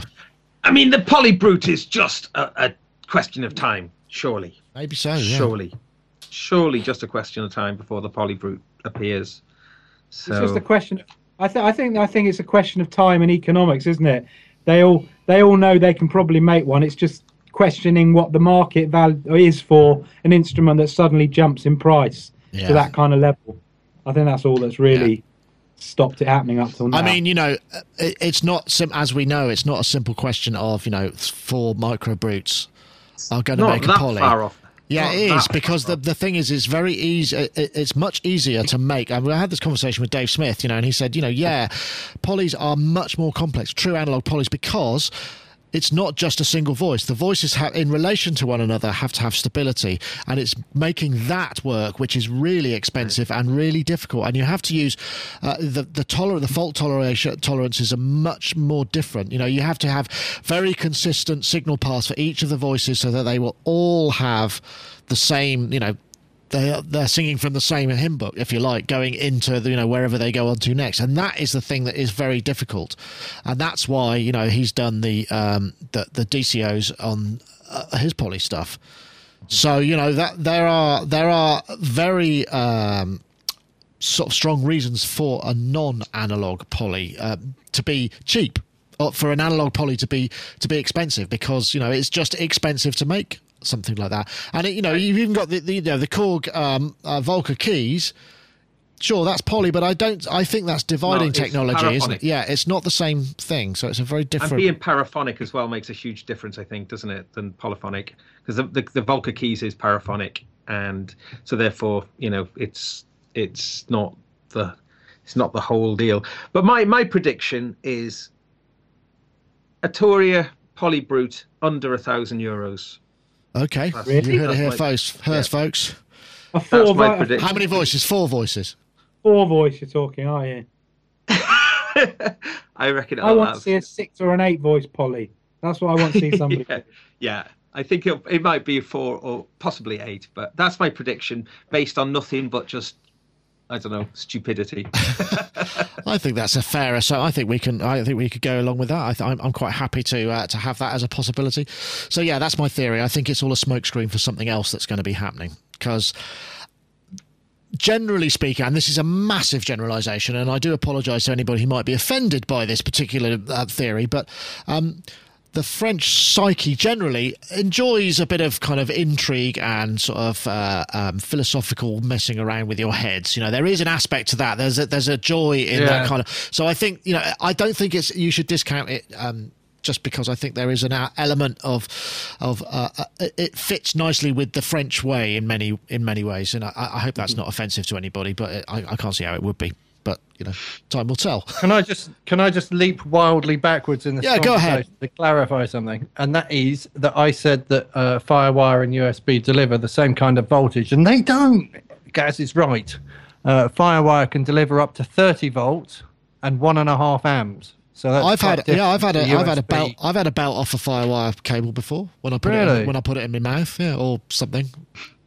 I just kind of assumed they were the same. So that no, putting it in mouth not a good idea. what about Thunderbolt, Was that Mark? I guess that was that just de- that- youthful I don't know what- curiosity there? No, it was probably one of those things when you're sort of fiddling around with something, you're kind of like, uh, uh, you know, where you got to do that. It wasn't. It wasn't a what happens if kind of thing. It was more like I haven't got any hands left. I'm holding all these cables scenario. What's, what sort of voltage can uh, Thunderbolt deliver? I don't know the answer to that. Okay. Can I mean, I did can just read. I just read. Well, if it's Thunderbolt, it said should be Apple- like 10 million volts, surely. Really, I mean, it- Yeah, exactly. and a, I- li- and a lightning Apple's connector. implement- Sorry, who was that? Apple's Oh. implementation of uh, FireWire only puts out nine volts on Okay. a MacBook Pro. Oh, actually, that's one thing that I did get. I did get a phone call from Apple today, um, who said, "Are you going to be at NAMM? We're not exhibiting, but we would like to give meet you and have a logic briefing." So Ooh. Oh. I don't know what's going on there. I mean, he didn't. that I'm might not. lead on to that thing that I, I sent you an email about. Uh, oh yes. Well, that's the other thing that we wanted to talk about. Is not necessarily connected, but uh, yes. So connected. so yes. So there, there some sort of logic briefing, and um, that will be uh, an interesting. I don't know what they've got in mind. I mean, I haven't had any dealings with Apple for ages, so I, I can't say. Uh, but yes, there is also the news. I think Robbie, actually, you mentioned, didn't you, that uh, Camel Audio seems to have sort of just vanished. They've just sort of said Gutted. we're closed. Gutted. You've got till July to Oh. download your stuff, and they, they- yeah, I mean. Oh. I know that you probably you and Gaz are probably going to be a bit because Alchemy's a great synth. I mean, you use a bunch of their stuff, right, Go- Robbie? Oh, alchemy's at the heart of everything I do, and uh, most film people I know it's at the heart of what they do. So that's a, it's just another example of a bit of software that you know has potentially going to be like a, you know, uh, got an end of life somewhere along the way. So how long do you carry on using it, relying on it, all that kind of issue. So I'm a bit, although I, I initially thought, oh bloody pirating assholes, whatever. You know, that's probably why it's you know it's gone under because they've you know because of pirating. But I've since heard rumours that possibly uh, they've been they've they've had their assets bought out by Apple. Somebody said to me. Wow, that's an interesting notion. So so there could be that, uh, that Which and that, isn't that always Alchemy, good, though. Alchemy Two was pretty much ready to go. Perhaps perhaps there's going to be a new version of Logic with a few all singing, all dancing instruments in there. Well, that's Yeah, but possible. What about that really good sample editing thing that Apple bought, Redmatica, and that just kind of Yeah. disappeared? Well, It's yes, gotta be but- one but- of the most annoying things that's ever happened Yeah. in music technology. Automatic looping and all that. I'm sure that will turn Yeah. up at some stage. Well, that's interesting, Well- isn't it? I mean, uh, we don't know. I mean, my initial thought was possibly that perhaps you know Ben, who was one of the main guys there, you know, perhaps you know, perhaps it's illness. Perhaps somebody just kind of got, I can't continue. I've got you know other things that are more important in my life. There's also that possibility, and because we mustn't forget that a lot of these companies are very small. You know, it might be only one or two or three people, and if they It's just quite go, look, unusual, though. It's quite unusual for just like shkadang, you know. Just As of today, we shut Do the you know what I website mean? down. That stuff. yeah, I suppose. Yeah. I suppose that's true. Uh, but I don't know. Maybe we'll see. I mean, it, you know, it, it's obviously sad news if if anything untoward has happened, and obviously, you know, some people might find the thought of it being bought out by somebody like Apple, if there is any truth to that. I mean, we absolutely have no idea that there is, but at least you it might mean were- that that technology will continue to live. I suppose. Yeah, that's They what were I'm very astute, weren't they, with the Alchemy mobile version of Alchemy? You know, having the fact that it would work as uh, as an app, as a standalone app, as a synthesizer, but it could also work as a controller with the same layout. yeah. But it work as a controller for the software. The only other company I think has done that in such a way is uh, the Om- Omnisphere uh, Yeah. with the Omnisphere app. But the Omnisphere app was a, something else, really. Yeah. But the, uh, this kind of alchemy, and then the, you could design patches on the computer, and you could open those patches on the iPad. Although Yeah. you couldn't get into the granularity on the iPad, just- but this whole kind of you know this ecosystem I thought was very clever. Yeah. So it's interesting that Robbie should mention that about Apple because they probably would like that sort of joined up thinking, wouldn't they? You know. Well, maybe so. We we have no idea, but I mean, it's interesting that they contact. They actually made reached out and contacted me. Sorry, reached out. That's such an awful managerial kind of uh, nonsense thing. I, I, I do apologise for using that phrase. Um, so yeah, that's in. Although when I asked him how did you find us, he said I just looked down the list of NAMM press attendees and rang the number.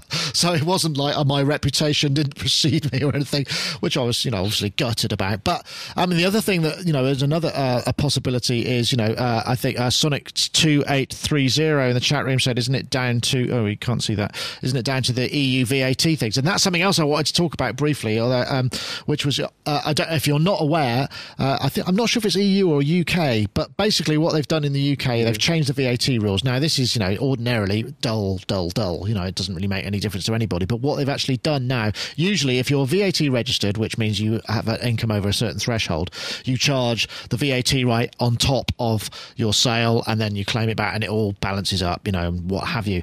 What they've done is they've they're changing it so that it's not charged at your rate in the country of origin. You charge it at the country of the seller. So I, as a, if I was to sell, you know, product A as a digital download, somebody in Spain would buy it for you know whatever their VAT rate is. I then have to prove to the VAT authorities what that they are, who they say they are, that they live where they say they are, and that I can apply this tax rate. I also have to register for VAT in that country. And when you think we're talking Spain, Germany, France, you know, all of these countries, and then account to each of those individual tax authorities. Now, as a small business, that's just a flattener. You know, that's a kind of like forget about it, and and that's something that a company like uh, uh, Camel Audio could, you know, it could really hurt them because I mean there is no, there are no tools for this. The concept has been, you know, the idea for the whole legislation was that the big companies like Google and uh, um, Apple, all of these people were basically registering in countries that don't have va- VAT and and undercutting price and Amazon and undercutting prices by you know t- VAT is usually ta between 15 and 25 percent something like that. So they can afford to make their prices that much lower because they're competing with people who have to charge VAT because of the way that the business is structured which in itself you know is probably a good idea to try and tackle it. But what's actually happened is there are thousands and thousands of business there are thousands of people who you know might be selling music that can no longer, you know, it's like if I sell, I don't know, 20 tracks a week or something, how on earth am I going to uh, uh, tackle the administrative overhead of dealing with all of that? And that is a it's a really, really big issue. And that came into effect on January the 1st. And that's a nightmare, and it's it's for it, it, covers digital downloads, music downloads, digital services. So if you're uh, maybe doing lessons over the internet to people in other countries, or if you're selling web advertising, it doesn't affect us because you know most of our clients we know and we know what the rates are, so that's not going to be so. But I mean, can you see how how destructive this is? And it's got it's it absolutely has to be rescinded because it's going to take so many people down. I mean, Gaz, you sell some stuff on Bandcamp, don't you? And uh, you know what's it going to do have you looked into what it's going to mean? I think bandcamp will handle it for you. So there are aggregators who will actually deal with it which brings you back to if i just one more th- so actually what it's going to do is mean that if i want to sell music i will have to go through a service like amazon like google like apple because they will be the only people who can afford to take the overhead. It's absolutely bonkers. Um, yeah, I mean, Bandcamp did issue uh, a, a little kind of uh, press release to try and sort of quell nerves and say that don't worry about it. We'll, uh, you know, it's it's not going to make much of a difference. But I, I am a little bit naive about it. There has been some interesting points being raised in the chat room. Um, what, what did I notice? Uh, Well, there's all sorts of misinformation, uh, uh, uh, unless it's over 80,000. They say, but I don't think that's true. Uh, Unless that's a new uh, a new thing they brought in. I mean, there are people campaigning for a ceiling, a, a, a, a, a lower ceiling level, you know, like a hundred thousand uh, turnover or whatever. But you know, it's it's a nightmare. Hmm. But uh, as soon as I saw that from Bandcamp, I, I kind of switched off a little bit. I thought, oh, okay, because you know I really like the way Bandcamp is set up, so it doesn't, I think, change the way that it's going to work. I'm, I'm not sure. I'm no, not sure because if- the individual who's not VAT registered, uh, whereas our company who are VAT registered don't get that option. If you're VAT registered, the threshold is quite low for VAT registration. You know, it's you know whatever it is. So yeah, it's a nightmare. I know, Robbie. Have you come across any of this? I mean, th- there are going to be companies who sell like soft boutique software products who are not going to be able to deal with this. Yeah, I mean, like I say, it's probably more of a hassle for the small companies to to kind of take this all on board, and it's it, it's um it's whether it it makes people it deters people from wanting to to distribute stuff in this way because it just seems just like one more kind of hassle. Back to on top of boxes. yeah. yeah. Uh, I should point out also, this is also supposed to apply to US companies supplying to European countries. So if you're in the US and you sell something to the person in Europe, you are then supposed to charge VAT to them, which you have no notion of because there's nothing going on like that in the States, and then account to it. I mean, how on earth are they going to police that? It's a mess. Absolute mess. There's a link in the chat room then to register for use of the VAT Mini One Stop Shop. I'll have a look at that.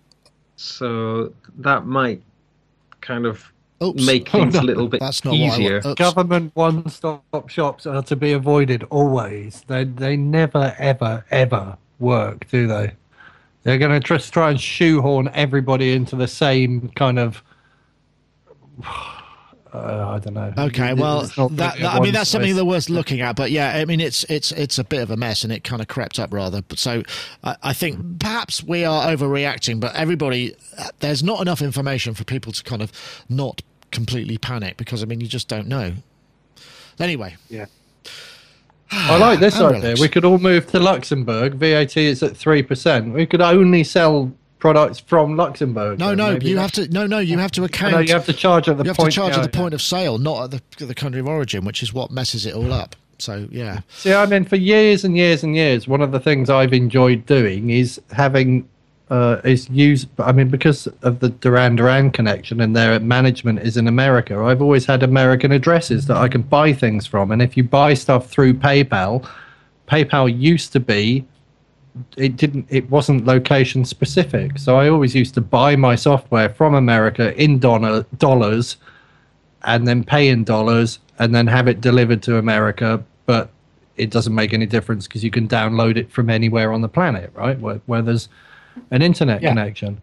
Um, but that's become, I mean, that was like 20 years ago, and it's become more and more and more and more complicated to do that, if sometimes impossible, not always. Um, but this, A lot of this companies allow you to do that, though, don't they? a lot of software drives- companies um, pay to do it. You can choose the currency you want to buy stuff in, and quite often you can make big savings by choosing dollars. not Yeah, anymore. if it's, because down, if you- download, if it's download only stuff, I mean, there was that audio MIDI company, or whatever they were in America, who were doing all sorts of software. You could just, you know, when it wasn't there wasn't a boxed version, and you could you could still take great advantage of the dollar rate if it was good at the you time. can. Ah, I You have to remember that. A lot of the but PayPal now, when you put your um, if you put your name and address into PayPal, depending on which company you're buying from, it can work out that you're in Britain and it converts it to pounds whether you like it or not. In lots of instances, Yeah. you can't do it on DigiDesign's site anymore. You used to be able to years ago, but you can't do it anymore. Yeah, it's interesting, isn't it? I mean, uh, and and, and frankly, I- these these little sort of uh, shenanigans are not exactly kind of ma- major tax dodges, are they? It's not like we're kind of uh, No. hi- hiding forty percent of our profits or anything. But yeah, anyway, I, I, I'm sorry, perhaps it's a bit of a downer in the terms of the NAMM thing. But I think if there are any petitions, online petitions, I really recommend that you know, as musicians and digital providers, you know, one should go and and, and, and sign it. Can we have fun fun topic now, Nick? What we'd like to see at NAMM. Yeah. Okay, so what would we like to see? This is so as we're going once again as we're going to be at NAMM. Um, what would you like to see? What's the thing that you would like to see that is perhaps unlikely to appear, or perhaps? And Gaz, seeing as you instigated this, you can start. Well, uh, I'd like to see a Volca mixer in the same format as the Volcas, with lots of channels, with lots of those little controls for volume, EQ, effects, built-in effects, but also maybe Sequencer? external effects and and maybe sequencer. Um, certainly sync, yeah, sync for the some effect built into it, and I mean, as if that's not asking too much. For that to also act as a USB host. Woohoo! Imagine that. Awesome. So you Yeah. can plug in all your USB controllers and a little power distributor as well. Yeah, let's have that, please. That sounds like a great idea. Nice one, uh, Robbie. What do you want to see? I want to see a proper polysynth with six or eight notes. It isn't like some crazy encoder thing. A proper polysynth. That we can actually buy um, at some time in the not too distant Even if, future. it's, even if it's like a, I mean, I'm looking forward to the the Oddity. Uh, you know, Odyssey. I, I'm, quite, I'm quite happy if it's small keys. I like all that because I haven't got a lot of room. But I mean, I would be quite happy with a five octave, mini keyed, um, you know, like Korg, Korg, Mon, uh, Poly microcore kind of thing. Yeah. Yeah. Poly six, something like that. I'd love that. Interesting. Interesting idea. Okay, Mark, over to you. Um, hmm. I want to see something uh, with an as interesting a name as the Karplus Karplus Strong synth. Is that right? Yeah, Karplus Uh, Strong. something that sa- yeah, something that sounds like that. So it sounds like it's going to do something really amazing and different, and just sounds like a completely new technology. Um, but what I've noticed about music technology is that we're still very much in a, a flat plane of existence. Um, so all of our graphs on synthesizers have an X and a Y um, axis, and uh, our waveforms are very much kind of stuck in that flat two-dimensional world. So I want to see, I want to see some way of extending that out into the Z-axis or the Z-axis. So uh, by that I mean when I listen to sound in the real world, it has a spaciousness about it that tells me where the sound's located. Um, so I, I want to see uh, sound engines uh, or uh, synth engines that can create music that gives me or sounds that give me a sense of more than just a flat dimension. And I know that uh, some of that gets killed off by the fact that we've got two speakers, but I just even if it can emulate it, remember the Roland RSS thing that we could spin things up and mm. down, elevate things, and move them back and forth, and all that it sort did of sound, stuff. it did sound really exciting. I want some. I want some oscillators that I can like hold a key, and the sound can go left to right, but it can have a sense that it goes front to back as well, or up and down. So I, It's an interesting point, Mark. That technology was kind of dropped, It's- really, wasn't it? I thought it was going to go more in that direction. So I think that's a well, great I think MP3s and mobile phones might have put paid to a lot of that, to be perfectly honest. But so you know, yeah, that's possibly, possibly. why. But I mean, you know, so like, let's think about. We're not just going to create waveforms and static oscilloscope kind of uh, renditions of things and things in stereo speakers. W- Think about, uh, you know, because a lot of the reverb algorithms think about space. Um, there are binaural algorithms for reverbs and stuff, so why not binaural synthesizers that actually create sound in a three-dimensional digital plane? That's what I want. Oh yeah, it's a very interesting idea, and perhaps something that might happen in software for sure, maybe first. But yeah, a good. Yeah. good- I think they're all good, healthy suggestions. So I mean, uh, what we've still got almost a week to go before release. I think maybe Mm-hmm. if anyone's listening out there who's thinking we're attending now and we're not entirely sure what we're going to exhibit yet, if you could just knock one of those or perhaps all of them up, then we'll be happy to come and see you and uh, and film the prototype. Or perhaps you know you might have a pre-production model ready by then. Who knows? You didn't say what you wanted, Nick. Sorry, what do I want? Yeah. a pair of shoes that uh, that can stop your feet from hurting at NAMM. I, I it's really. A, what do I want? I, I I think I would quite like an affordable poly as well. I think that you know, okay, it's not pushing the envelope for for um, music technology, or you know, as Mark says, you know, just a new synthesis technique that makes everybody goes bloody hell, and everybody then chases it, and it, you know, we get derivation, derivations and things as we've had for the last 20, 30 years. You know, something that really is kind of mind blowing as a as a concept, and also it will work. Uh, the other thing, Nick, I want to see is that stage box, like the XR18 Behringer, but the stage box idea that is a multi-track recorder Yeah. and a stage box. Yeah. that's what I want to see. Well, we'll see. I mean, I, no one's honestly, I've been. I've been, I've been uh, hassling Behringer for an appointment for two months, and I've had nothing. So uh, I don't know what's going on there. So I'll go and visit them and see what they've got to say. Uh, and oh yeah, well, Modulus are going to be there as well, the UK synth company. So we'll see them. They may or may not have something new. I don't know because obviously their flagship thing was is a big synthesizer. Maybe they they they might do something more affordable. We don't know.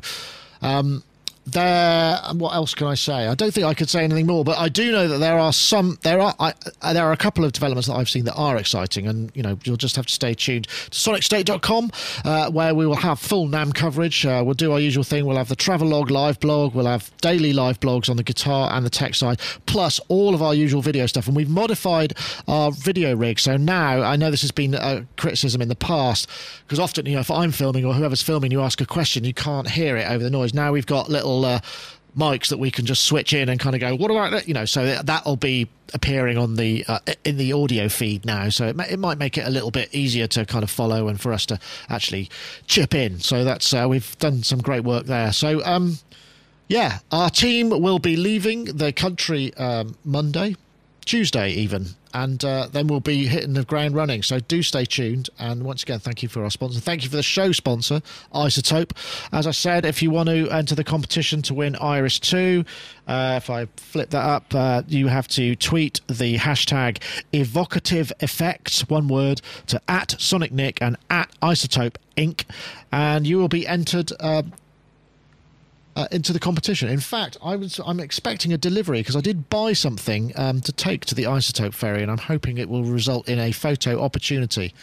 So. Uh, We'll have to see what happens there. But anyway, uh, thank you ever so much, everybody, for watching. Thank you for the chat. And we've had an absolute bumper week this week, uh, well over our usual numbers. So thank you uh, also for joining us. And we do appreciate you as we go into the new year. There will be no show next Wednesday because I'll be at NAMM. And unfortunately, there'll be no show the Wednesday after where I will be on a plane and absolutely exhausted. So the next show will be uh, one, two, uh, yes, three weeks today. So uh, yeah, if you have to stay tuned, but we will be posting a lot of videos in the meantime. So thank you very much, everybody, for joining us. Mark Tinley over there uh, at likebeing.com. Thank you very much for joining us, Mark. Appreciate it. And uh, I hope you solve your Ableton Live um, image triggering issues. You're very welcome. I did. I didn't mention this, did I? I got spotted in Glastonbury. I was in the supermarket and I was poking around in the apples, getting some apples, and this voice said, "You're Mark, aren't you?" And I went, uh, "Yeah." And he said, "Oh, I've just finished watching you on the Sonic State podcast." Hey! oh my god! So there, there you go. We- Awesome, we, Mark. have far reach when somebody. How many years has it been? Oh. Uh, yeah, many, but uh, I mean, I, I was just really, I just was really flattered. Actually, I thought it was really nice. Yeah, So- no, it's brilliant. It's brilliant when that happens, I must say. But anyway, well, thank you very much, uh, very much for joining us, Mark. Being, You're welcome. Have fun at NAMM and I- send I us will- lots of videos. In fact, uh, um, Sonic nine seven seven seven says you should do a live show in NAMM. I tell you what, I've thought about it, but the added stress of trying to put real time streaming rig together for uh, the NAMM show without uh, significant financial support and a production team Yeah. that's not me fills me with uh, dread. But I would got- I would like to do it at some point. You've got four computers there now, haven't you? Five computers for yeah. this show, is that right? We use, uh, in fact, we use uh, four computers for uh, the Skype in. My computer, so that's six. We got the streaming computer, that's seven, and uh, yeah, seven computers involved in the You're production. not going to take that in hand luggage, are you? No, uh, I, I won't. Absolutely no chance. In fact, we did once. We did take a flight case with a bunch of screens and things so that we'd have edit stations, but it was just. We took them in these massive Pelican cases, but it was just a complete Oh, yeah. nightmare. It was a nightmare. Didn't work out. And that was in the back back in the days when computers weren't all that powerful anyway, so processing video just took forever. Anyway, And finally, Gaz Williams there. Stop what you're doing. Pay attention, man. So you're- can anyway, I just plug Gaz- my?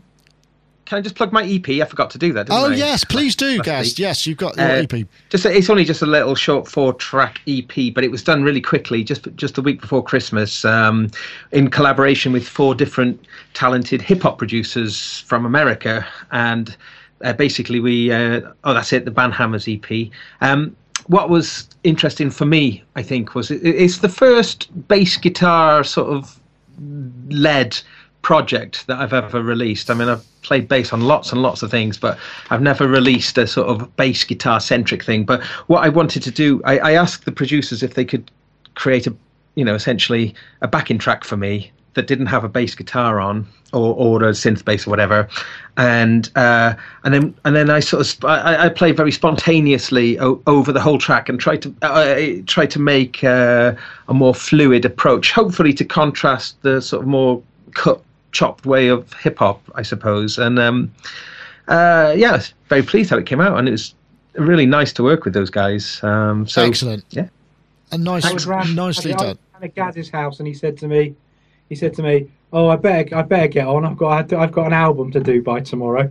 Sorry. well, it turned into an EP rather than an album but yeah it was done very very quick Anyway, so if you want to see that, you just go to gazwilliams.me, uh, which you should see on Gaz's lower third there, and details will be available for it there. Is, is it a free download or it's not? Uh, yeah, well it's, you, you can listen to it it's Bandcamp yeah, excellent. I've, I've, I've Nice. got a princely sum of four pounds on it, which I feel is a, a, a premium price. But Yeah, well, you know, what the hell. I've With- sold, I've is that sold a few or You've sold a few. okay. Nice one. Have you have you have you been accounting the VAT though, uh, Gaz? That's the thing we want to know. Oh yeah, no. Ah, well, I think that you can buy some uh, particular software that will take care of that, and I think it's about four grand. No, I'm, that's a joke. I don't know whether it is or not. I'm sure you it'll gonna be put a fine. link in the chat room. Have you put a link in Do you the chat to pay room? VAT on that? st- Do you have to pay VAT on that software? Yeah, that's an interesting idea. Hold on, I'm just typing uh, this live typing, folks. GazWilliams.me. There it is going. That's not even right. I better actually spell it right. Gaz Williams. Williams. There we go. It's in the chat. Do chat. you know room. why? Do you know why all Welsh people have got names like Williams, Jones, Evans, Davis? Yeah, tax avoidance. it was. It was, wasn't it? It was tax avoidance. Is that not right? I thought that was it.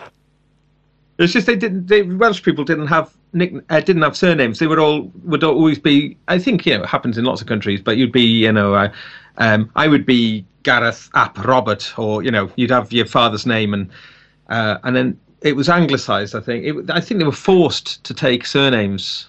Yeah, for, uh, well, uh, well, as far as I understand, they were forced to take surnames so that the census could then nail them down and they would pay tax. So they all opted to have like a bunch of Williams, Jones, Davis, you know. Uh, so it made it administration of that that new policy an absolute nightmare. Maybe we could come up with some sort of similar principle for this VAT as well. yeah. anyway, folks, thank you very much. Uh, that's it for this week. Uh, please do enjoy our NAMM coverage and don't forget to subscribe to the channel because there will be a ton of stuff coming out soon. See you later.